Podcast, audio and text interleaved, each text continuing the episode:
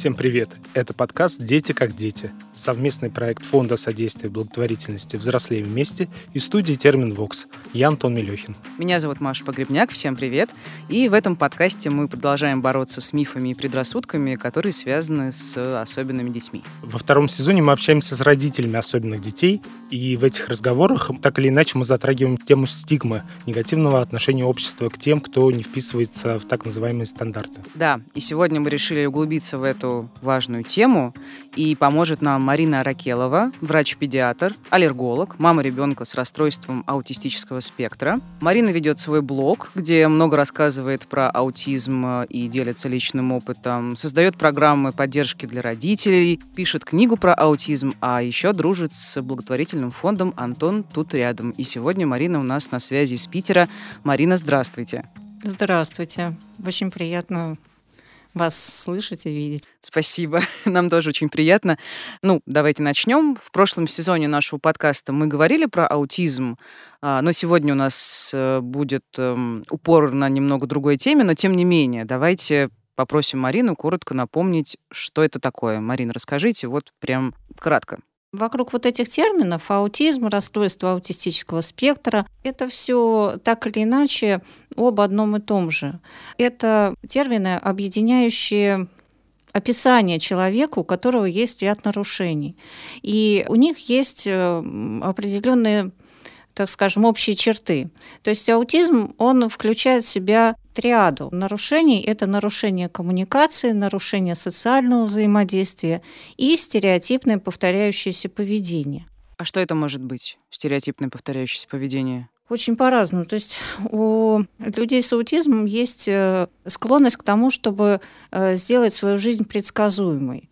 Поэтому они могут э, сами себя успокаивать или вырабатывать какие-то ритуалы, которые им помогают вот жить в этом мире и снижать степень тревоги. У детишек э, это может быть очень разные вещи. Могут вот так вот, скажем, руками трясти перед глазами, могут прыгать на одном месте, могут крутиться, могут э, наблюдать за какими-то крутящимися предметами.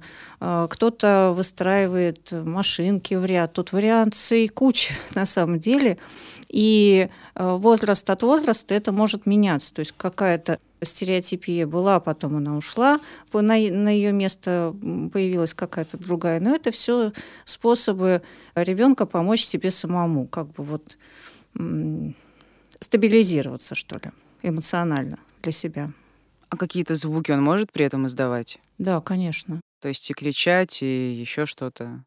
Это не обязательно крики, это могут быть просто какие-то наборы слогов, которые могут, ну вот как бы для нас не иметь как будто бы смысла, но для этого человека они имеют очень большой смысл. И еще что очень важно, это начинается у детей в детском возрасте, причем в раннем детском возрасте. Ребенок с аутизмом может появиться в любой семье. И если спрашивать о причинах, то в общем, единой причины нету и до сих пор не найдена, и я думаю, что вряд ли она будет найдена вот такая прям единая. Вот это очень многофакторное состояние. А я правильно понимаю, вот если обобщить, то аутизм — это сложное отношение с миром. Человеку очень сложно коммуницировать с миром и вообще воспринимать его. Да. Такое ощущение, будто человек с расстройствами аутистического спектра очень тревожный, ему все страшно. Ну, такое ощущение, да? Или я не права? Степень тревоги у наших деток, конечно, высокий достаточно, но далеко не всегда так. То есть э, вот так вот считать, что все люди с аутизмом там тревожные, замкнутые или какие-то вот агрессивные, это совершенно неправильно. Огромное количество людей, они жизнерадостные, они открытые, просто они могут э, не видеть границ, то есть не понимать, э, где границы другого человека, что допустимо, а что нет. То есть это тоже на самом деле входит э, в те самые вот расстройства социальной коммуникации, когда человек не может считывать, что происходит напротив него. Тревога, она, конечно, есть, но она не всегда является основной. Давайте поговорим о методах лечения. Что можно сделать для того, чтобы, ну, если не вылечить, то, может быть, облегчить? В первую очередь, педагогическая коррекция. Наша задача помочь ребенку максимально адаптироваться в этом мире. Вот насколько на его уровне это возможно. Кто-то может адаптироваться до такой степени, что когда вырастет, сможет жить самостоятельно. Правильно я понимаю, что никаких таблеток, лекарств вот прям не существует и не ведется разработка, то есть нельзя придумать. Просто у меня ощущение, что мы настолько в какое-то прогрессивное время живем, что постоянно какие-то исследования идут. Ну, может быть, что-то будет там в ближайшее время хотя бы разработано. Нет? Антон, поиск волшебной таблетки – это такая Утопия. тема бесконечная. И я вам могу абсолютно честно сказать, я мама ребенка с аутизмом, я буду счастлива, если такая волшебная таблетка будет создана. Вот честно. Потому что сейчас на данный момент э, аутизм считается состоянием, которое невозможно излечить. С ним можно жить, его можно корректировать, можно работать, чтобы ребенку, а потом взрослому было максимально комфортно жить в этом мире, но как бы убрать его до конца нельзя. И, конечно, у меня тоже есть эта надежда, что мы живем в прогрессивном мире, когда-нибудь это будет создано. Что касается таблеток, ну так условно говоря, да, лекарств, которые сейчас используются, они, конечно, используются, но эти лекарства, они нужны для коррекции каких-то нарушений да, у ребенка, чтобы ему было проще жить, если не хватает педагогических методик. То есть здесь лекарства идут нам в помощь, там, снизить какие-то нежелательные проявления поведения или ту же самую тревожность или еще что-то, потому что ну, это такие же дети, у них тоже бывают разные проблемы помимо аутизма. Поэтому таблетки используются, да, но они не являются методом лечения аутизма. Они скорее помогают допустим, снизит ту же тревожность да. или наоборот, да. э, я так понимаю, бывают гиперактивные дети с да. расстройствами. Просто видите, это тоже все даже... Бывают гиперактивные. Вроде как мы с Антоном уже общались на тему аутизма, но у меня, например, все еще есть стереотип, что ребенок с аутизмом это какой-то забитый, тихий, где-то там лежащий или сидящий. Я в своем блоге достаточно много показываю одного мальчика с аутизмом, да. который не очень похож на забитого такого Абсолютно не товарища вообще? Гоша его зовут. Ему 11 лет. Да. Как себя чувствует Гоша? Какой он? Гоша это потрясающий ребенок, изумительный, солнечный товарищ, он всегда открыт миру, он впитывает все, что есть, он очень чутко реагирует на любовь. И он прекрасно видит, как к нему относятся люди. Я не знаю, как он это считывает. Но в какой-то момент к одному человеку он подойдет, а к другим даже не приблизится.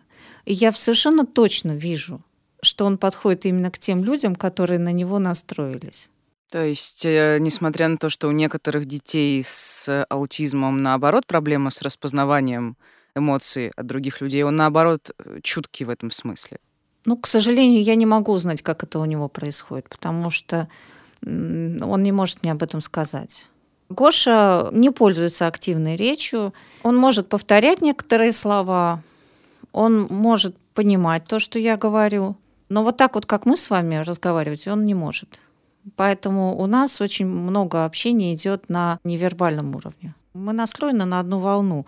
Он чувствует, когда я в плохом состоянии, физическом или эмоциональном, и он на это реагирует. Однозначно, я это вижу он может при этом расстраиваться или начать плохо себя вести, или начать там плакать, истерики закатывать. Иногда он чувствует, что я сержусь на что-то, и в этот момент у него очень виноватый вид становится, либо он подходит и начинает меня, наоборот, обнимать вот так вот, чтобы я как-то приглушила свою сердитость. Вот. И наоборот, когда я в хорошем эмоциональном состоянии, когда я открыта, когда я вот готова делиться радостью, любовью, у него абсолютно меняется настроение, он становится тоже тихим, ласковым.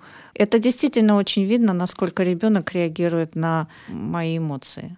Вот, поэтому мы общаемся вот таким образом. Ну, то есть это не альтернативная коммуникация, это вот Нет. что-то, что сложно описать, наверное. Да, это скорее эмоциональное взаимодействие и единение, понимание друг друга. А у него только с вами так? Нет, нет, конечно. И отца чувствует, и э, бабушку свою чувствует, мою маму. И с братом тоже у него есть свои отношения. Несмотря на то, что он э, не говорящий, и у него аутизм, кажется, что вообще все сложно, на самом деле у него четко выстроенная система взаимоотношений со всеми. Он прекрасно знает, там, что я могу ему дать, а что я ему никогда в жизни не разрешу. И он знает, что можно подойти к бабушке и там, получить желаемое. То есть, в общем, вполне себе умеет манипулировать своими родственниками для получения каких-то своих желаний. Я очень часто вспоминаю одну историю, когда Гоша было пять лет, и у меня был период, когда я была далеко не в лучшей своей форме эмоциональной. Встретилась с коллегой, и она у меня спрашивает, ну что, как Гоша, как он себя чувствует вообще, что у него происходит. Я ей говорю, Гоша, да у Гоши все прекрасно, у него все лучше всех. У всех остальных вокруг почему-то не очень, у него все хорошо. И вот на этом месте я сама задумалась, а почему, собственно, так происходит? Потому что у ребенка-то все в порядке, он наслаждается этим миром, ему кайфово жить так, как он живет. А мы что-то все тут дергаемся, переживаем. Пытаемся ему помочь. Да, пытаемся ему помочь. А кому на самом деле мы пытаемся помочь-то? Это тоже очень интересный вопрос. Расскажите, когда ему диагностировали расстройство аутистического спектра и что какой-то вид, какая разновидность? То, что у моего ребенка может быть аутизм, я поняла где-то в его год и два, год и три по телевизору я увидела фильм про людей с аутизмом, про фонд э, «Антон тут рядом». Просто я смотрела в телевизор, а потом переводила взгляд на своего ребенка. И вот так вот. Это было полтора часа какого-то ошеломляющего для меня времяпрепровождения, после которого ну, мне было очень плохо, долго. Мне было очень плохо, потому что я поняла, что то, что я вижу на экране, оно вот передо мной. Дальше было несколько месяцев отрицания очевидного, когда я пыталась сама себе сказать, что это все ерунда, это пройдет, этого просто не может быть, потому что это вообще несправедливо. И, наверное, уже вот так осознанно к тому, что, скорее всего, это аутизм, я пришла к двум годам его жизни. Но ему официальный диагноз-то никто не ставил. И в три года, когда мы наконец дошли до психиатра, мне сказали, что это не аутизм, поставили другой диагноз. Два года у меня ушло на то, чтобы доказать, что на самом деле это аутизм. Я много сделала для того, чтобы ему официально изменили диагноз. Официально диагноз аутизм у Гоши прозвучал где-то в районе пяти или шести лет, ну вот где-то в этом возрасте. Когда вы это все приняли, осознали, началась какая-то полномерная работа с Гошей или что? Что вы начали делать? Возможно, информации вам не хватало. Ну вот нам часто рассказывают, что совершенно неясно, в какую сторону идти, что делать, к кому обращаться и так далее. А самое главное, что всего там несколько лет назад вообще в интернете гораздо меньше было информации по особенным детям, скажем так. Ну, конечно. Вы знаете, это было два параллельных процесса, потому что одно дело сказать себе, что у ребенка есть аутизм как бы на уровне мозга, когда я говорила о том, что я принимала диагноз, я имела в виду свою душу. Рациональной частью мозга я это поняла гораздо раньше, поэтому я искала для Гоши занятия всевозможные лет с двух, с двух с половиной. Но тогда действительно было очень мало информации. И я цеплялась за крохи того, что видела в интернете, в блогах, где были такие же родители, выискивала, где они были, и потом как-то вот такими вот путями находила тех людей, которые могли мне помочь. Не было у меня вот того человека, который, когда Гоша был полтора года, взял бы меня за руку и сказал, Марин, вот не занимайся ерундой всякой, иди туда, и там тебе помогут. Такого не случилось, увы. Я пробивалась сама, и ошибок было, конечно, масса на этом этапе. Сейчас с появлением информации и с появлением понимания того, что это и как – конечно, я больше знаю и больше могу понять, что сейчас нужно для моего ребенка и как мне строить дальше свою жизнь, свою работу. Гоша не говорит, но он читает, пишет. В чем состоит обучение? Мне вот я пытаюсь понять. Ну, он ходит э, в коррекционную школу, 8-9 человек в классе. Они обучаются по специальной программе, причем учитель, помощник учителя, воспитатель, там три педагога в классе находятся одномоментно. Уделяется очень много внимания, у нас хорошая школа. Про повседневную жизнь его хочется узнать, кроме школы, чем он занимается, там увлечения же у него какие-то есть, друзья. Думаю, нет.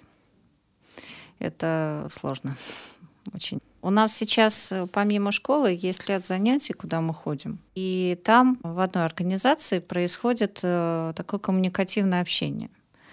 Мы с Гошей ходим в э, детско-родительский инклюзивный театр, где родители и дети, причем дети как с особенностями, так и, ну, условно говоря, здоровые дети, все вместе общаются, занимаются. Мы вот спектакль ставим и это дает Гоше возможность взаимодействовать с другими людьми. Точно так же вот сейчас тоже начались занятия в коммуникативной группе, где они прорабатывают именно способы общения с другим человеком чтобы настраивать диалог, какие-то взаимные игры или процессы проводить. Этому надо учить таких детей. А еще Гошка очень любит подвижность, поэтому у нас много прогулок, много путешествий на свежем воздухе. Он обожает воду, поэтому бассейн это тоже наша история. В общем, никак он на забитого ребенка из э, страшилок про аутизм не похож. Не похож, точно. Но иногда он настолько открыт и эмоционален, что именно это является источником раздражения для других людей. Что вы имеете в виду? В чем заключается его излишняя эмоциональность? Это что-то агрессивное или наоборот нет, излишнее, нет. излишнее добродушие? Нет, он совершенно не агрессивен. Ну вот, к примеру, мы едем в трамвае, он смотрит в окно, и вдруг вот его там что-то переполнило, какая-то позитивная эмоция. Ему нужно вскочить и с криком пробежать вот через весь вагон, туда и обратно. Да. А, вот, и с какими-то своими такими возгласами, воплями. Но когда бежит двухлетний ребенок, это как бы понятно. А когда бежит, э, значит, вот такой вот э, малыш, метр сорок, вот туда и обратно, это уже не очень понятно. И э, народ-то подпрыгивает. Ну, ладно, если там подпрыгнул от неожиданности и после этого сидит. Но когда начинают оборачиваться или еще разглядывать, или что-то произносить, то вот тут, конечно, наступает тот самый момент, когда понимаешь, что наше общество, к сожалению, надо учить и объяснять, и объяснять, и объяснять бесконечно много раз. А с чем вы сталкивались? Самые расхожие случаи, которые с вами происходили, если Гоша эмоционально вел себя? Самое расхожее это когда начинают разглядывать, как э, зверят в зоопарке. Это вот просто пристальное вот такое вот присматривание. Я даже не знаю, как это объяснить, но это бывает э, почти всегда, когда мы где-то с ним находимся. Очень часто, когда он начинает э, вот какие-то такие эмоциональные э, возгласы или вопли устраивать. Он же, когда чем-то недоволен, он тоже начинает вопить, но это уже принимает другой эмоциональный окрас. Люди оборачиваются, начинают делать ему замечания. Или кричать там, ну-ка замолчи немедленно. Вот приходится как-то переключать на себя и говорить о том, что вы со мной поговорите, а не с ребенком. Реагировать резко ударом на удар – это совершенно неэффективно. Человек ничему не научится, если э, начинать объяснять, то здесь есть тонкая грань. Вот если я вижу, что человек напротив меня, условный какой-то, да, проявляет агрессию или вот прям такой негатив-негатив в нашу сторону, то мне проще уйти, чем с ним пытаться как-то наладить контакт, потому что в большом проценте случаев это бесполезно. Вот, поэтому для самосохранения и для того, чтобы Гоша было безопасно, мы уйдем. Но если я понимаю, что реакция человека как бы невольная, то я могу ему сказать, у ребенка аутизм, он ведет себя сложно, потому что он не знает как. Часто это происходит в магазине на кассе. Он же там скачет, и ему достаточно сложно понимать, что вот эту очередь, ее нужно вытерпеть вообще-то.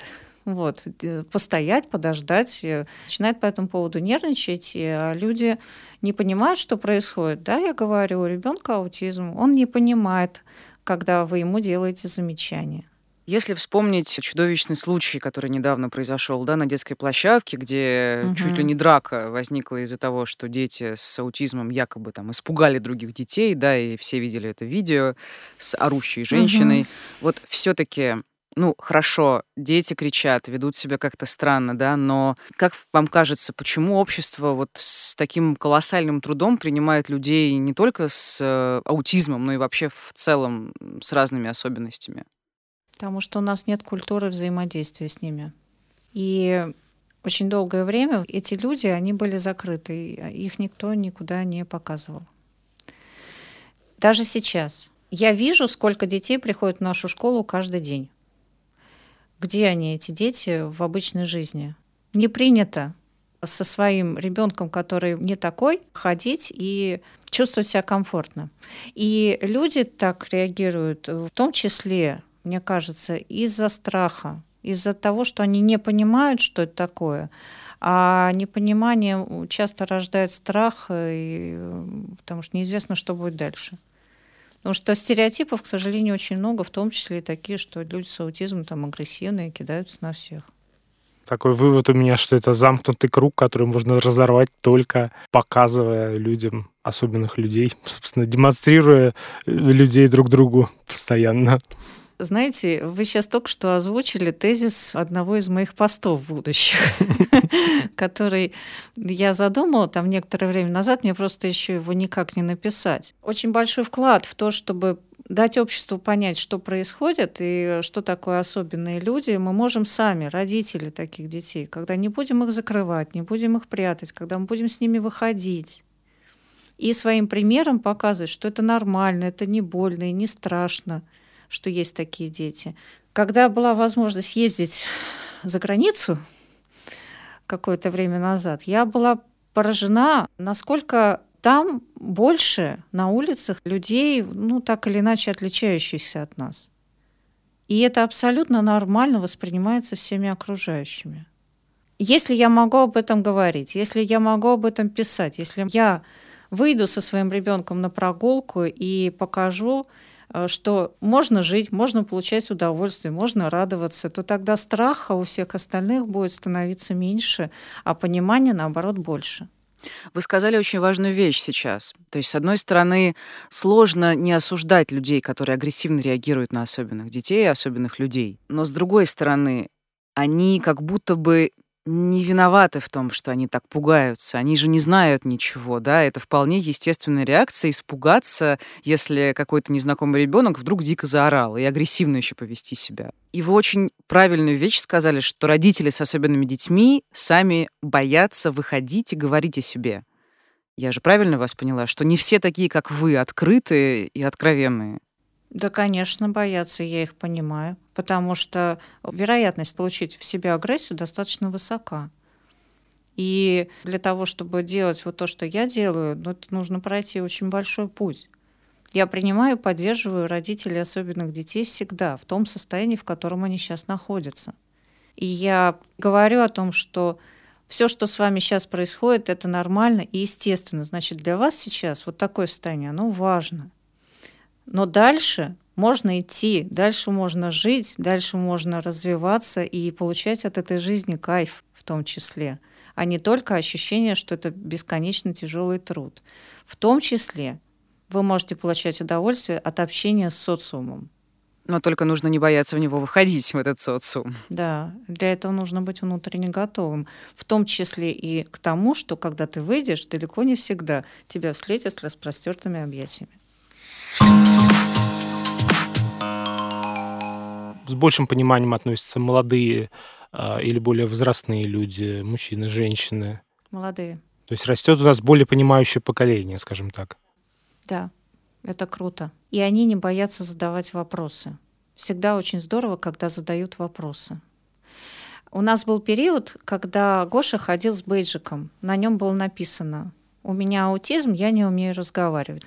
Я это делала в тот момент, когда вот накал какой-то внешней агрессии был столь велик, что я искала другие способы помочь себе и ребенку. Когда люди читают, ну, как минимум половина а, агрессии падала сразу. Так вот, э, часто мы попадали в места, где много детей. Они тоже читали. И они у меня спрашивали, а что такое аутизм? А почему он не умеет разговаривать? А сколько ему лет? Ему 8 лет, он говорить не умеет. А что так бывает? С таким вот этой детской непоследственностью, и это здорово, потому что я могу им ответить. Они, может, это забудут через пять минут, но когда-нибудь в жизни им это точно поможет. Я действительно вижу изменения последние годы, и мне это очень радует. А все-таки проблему стигмы, которую мы сейчас обсуждаем, можно ли решить системно? Есть ли у вас какие-то мысли на этот счет? Системно? Да, вот каким-то образом. Я люблю фантазировать в этом подкасте. Зак- закон какой-нибудь издать. Ну, не закон, может быть, в школах преподавать, э, допустим, рассказывать больше об этих людях. Я не знаю, у меня нет идей. Но вот что вы думаете, как, как это можно сделать? Когда нам будет преподноситься не с точки зрения того, что это вот как, какие-то ущербная часть населения, с которой нужно, в общем, там жалеть, там снисходительно к ним относиться. А когда это будет преподноситься с позиции, что мы все разные, и есть вот мы, а есть люди, которые не могут э, передвигаться только как на коляске. А есть люди, которые не умеют разговаривать, но они тоже чувствуют, они тоже хотят жить и радоваться миру. Мы разные, мы можем находить способы взаимодействия. Вот когда вот будет с такой позиции подаваться все, может быть, и произойдет вот то самое изменение, и стигматизация станет меньше. Это может быть уроки в школе, это может быть э, настрой школы на то, что у них появляются дети в классах, в том числе, которые отличаются от всех остальных. Сейчас нельзя игнорировать соцсети, их значение огромно в нашей жизни. Поэтому вот любая работа, направленная на людей, вот так, для меня, мне кажется, это было бы очень важно и здорово. А вы, не знаю, изучали мировой опыт, может быть? Какие практики там были самые эффективные? Нет, специально я не углублялась в это. Что у меня есть друзья, которые живут в других странах, и я подсматриваю за ними в Инстаграм иногда. С завистью? Нет. Поначалу у меня было желание уехать туда, это правда. Но сейчас я скорее смотрю, что ну надо же, если есть такие места, где это уже сделано, значит, это сто процентов можно делать и в других. И у нас в том числе. Ну, люди, мы, конечно, разные, но тем не менее мы не настолько разные, чтобы нельзя было перенять опыт э, одной страны на другую. Но я смотрю в будущее с открытостью. То есть я вижу в нем возможности для перспектив э, развития и для того, чтобы стигматизация постепенно убиралась. Я бы хотела еще поговорить о вашей личной борьбе со стигмой. Вы очень много всего делаете. Инстаграм, ведете книгу, пишете, программы разнообразные делаете, образовательные и так далее. Это, наверное, как произошло? Само собой? В какой момент вы поняли, что вообще вы делаете? То есть вы действительно боретесь со стигмой? Потребность в выражении своих чувств, она у меня была всегда. Потому что я пишу вообще с детства. Когда родился Гоша, и когда я стала понимать, что он не такой, и возникла острейшая необходимость в помощи себе, я искала место, где я могу вести дневник. Я нашла такую возможность на одном из интернет-ресурсов, где я завела свой аккаунт, и там я писала такие дневниковые записи о своих переживаниях. Инстаграм был много позже уже. Потом я увидела, что люди это слушают, людям это интересно. У меня на работе стали спрашивать о моем опыте, спрашивать с какого-то совета или посоветовать куда-то отправить э, коллеги, а потом и родители стали потихонечку тоже этим заниматься. И потом возникла вот эта площадка, мой блог, который я изначально рассматривала как чисто врачебный, то есть по своей специальности. И вдруг в какой-то момент я поместила что-то, я помню этот момент, это было 2 апреля. Это день всемирного распространения знания об аутизме. Я разместила пост о том, что у меня есть такой ребенок, и о том, что мы делаем, чего мы не делаем. И на этот пост была колоссальная реакция. Я поняла, что это очень нужно им, что родителям нужна поддержка всегда. И когда им сложно, когда им трудно, им нужно показать, что есть люди, которые их понимают, принимают и готовы как-то поддержать на этом пути. И тогда я стала вот побольше, побольше, побольше. Но сначала это было с позиции, что, ну вот я о себе только говорю, может быть, там одному-двум человекам помогу, а сейчас я это делаю, и у меня есть некое ощущение, что я могу изменить то положение вещей, которое у нас сейчас в обществе происходит, и это здорово. Мы познакомились благодаря э, питерскому фонду «Антон тут рядом». Расскажите, как он устроен, кому и как он помогает, как он лично вам помог. Лично мне он помог тем, что изначально я поняла, что у моего ребенка аутизм через знакомство с, с людьми. Ну, я уже я с этого начала. Поэтому фонд Антон тут рядом, он со мной уже рядышком давным-давно. Вот. Но в то время центр занимался э, помощью взрослым людям с аутизмом. У них вот на это было нацелено, настроено. И я понимала, что моему ребенку там еще год, два, три, но мы как никак в формат не попадаем. Но в уме я держала, что когда Гоша там дорастет до определенного возраста, я обязательно к ним постучусь. Потому что для детишек еще хоть что-то делается, а для взрослых людей с аутизмом это вообще провал. Э, помощи крайне мало, и куда идти неизвестно. Мы попали с э, мужем на тренинг «Ранняя пташка», и э, это было, когда Гоше было примерно 5 или 6 лет. Она проходила как раз на базе центра Антон тут рядом, мы туда ходили, и я уже как бы вошла внутрь и увидела, как там хотя бы выглядит этот центр, какие там люди, как они ходят, что там висит, там вот эти обозначения карточки на стенах, как все оборудовано. Это было просто открытие нового мира для меня. Я была ошеломлена тем, какая потрясающая структура помощи создана, и как э, здорово, что есть такое место, куда родители со своими уже подросшими детьми могут прийти и им там их примут. И потом еще несколько лет прошло. И я все время думала о том, что вот надо, надо, надо. Я слышала о том, что происходит, что начинают развиваться детские программы. Потом случилась такая история.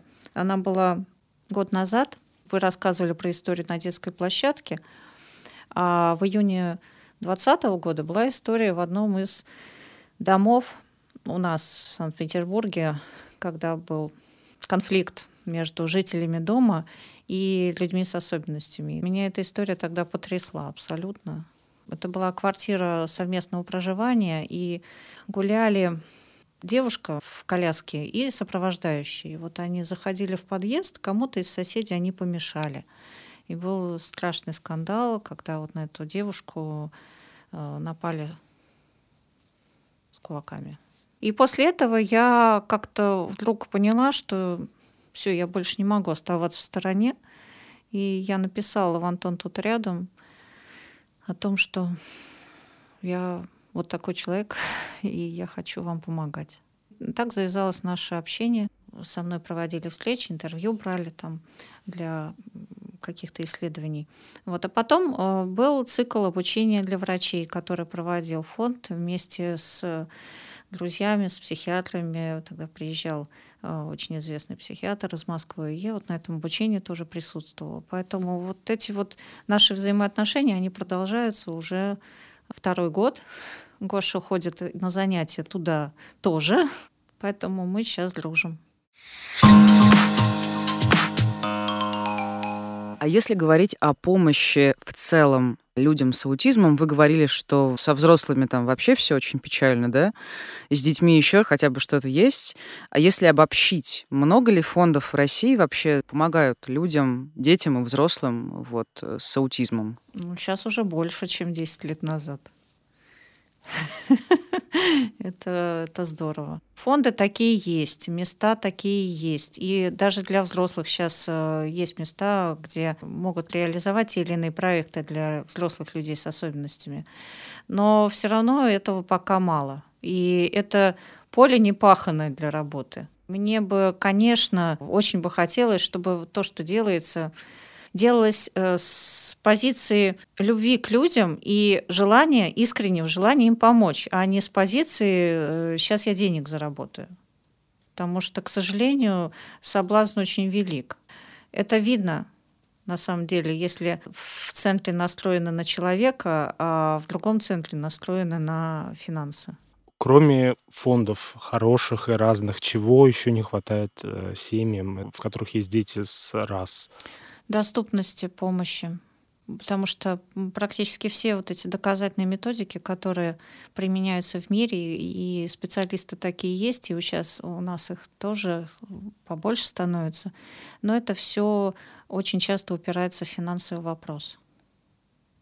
И если бы хотя бы часть из этих программ государство могло взять на себя и включить в программу реабилитации людей с раз, это была бы колоссальная помощь. Потому что любая работа стоит денег, но, к сожалению, иногда она стоит таких денег, что обычная семья, где мама вынуждена уйти с работы и сидит с ребенком, и работает только папа, если он не ушел, им просто это недоступно по деньгам. А вторая большущая работа, которая должна проводиться, это обучение э, медицинских э, сотрудников и медицинских работников, врачей, медсестер и всех остальных, кто так или иначе в своей деятельности сталкивается с такими э, детьми и с взрослыми с аутизмом в том числе. Потому что это люди, которые требуют все-таки определенного подхода нужно знать вот эти тонкости и моменты взаимодействия с таким человеком, чтобы найти с ним контакт, э, чтобы оказать ему максимально возможную помощь, чтобы при этом он чувствовал себя спокойно, и чтобы врач тоже понимал, с чем он имеет дело. Сейчас таких э, людей очень-очень мало. И родители детишек, они вот знают единичных докторов, которые могут с их ребенком взаимодействовать, и вот так вот к ним и ходят но это не система.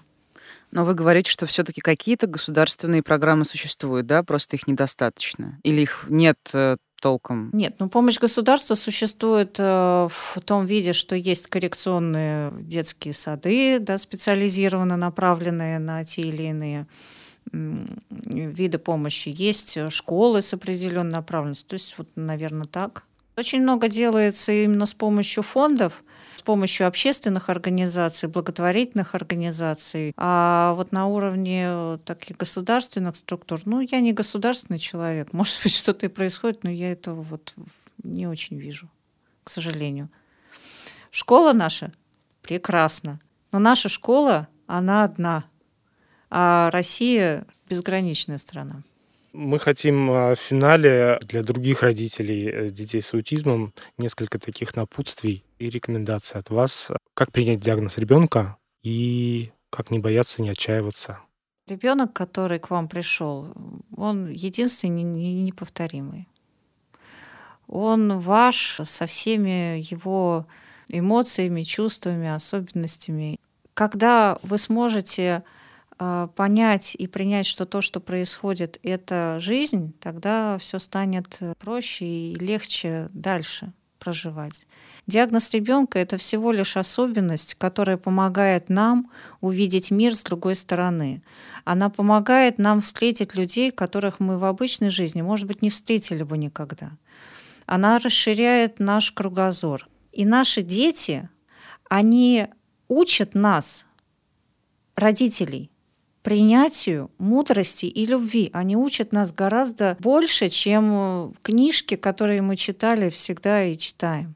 Еще что хочется сказать. То, что с вами происходит сейчас, это совершенно естественно, это нормально, не надо этого стыдиться, не надо ругать себя за какие-то ошибки, потому что все, что происходит, это всегда имеет под собой опыт, это всегда идет во благо всегда рядом есть люди, которые готовы вам помочь. Помните всегда, что вы на этом пути не одни. И тогда шагать будет гораздо проще. И появится радость. Марина, спасибо, что пришли к нам. Спасибо, Антон, спасибо, Мария. Я была очень рада с вами встретиться и познакомиться. Мы тоже были очень рады. С нами была Марина Аракелова, врач-педиатр, аллерголог, мама ребенка с расстройством аутистического спектра. Марина занимается активным просвещением. Э, что касается аутизма, ведет свой инстаграм. Подписывайтесь на нее, мы ссылочку укажем в соцсетях. Марина делится личным опытом, э, создает программы различной поддержки для родителей и обещает выпустить книгу про аутизм. И это был подкаст «Дети как дети», совместный проект Фонда содействия благотворительности «Взрослые вместе» и студии «Термин Вокс». Я Антон Милехин. Меня зовут Маша Погребняк. Слушайте нас в приложении SoundStream и на всех удобных вам подкаст-площадках. Это Apple подкасты, Google подкасты, Яндекс Музыка, CastBox и так далее. Ставьте оценки, пишите комментарии. Большое спасибо, что вы с нами. И всем пока. Счастливо.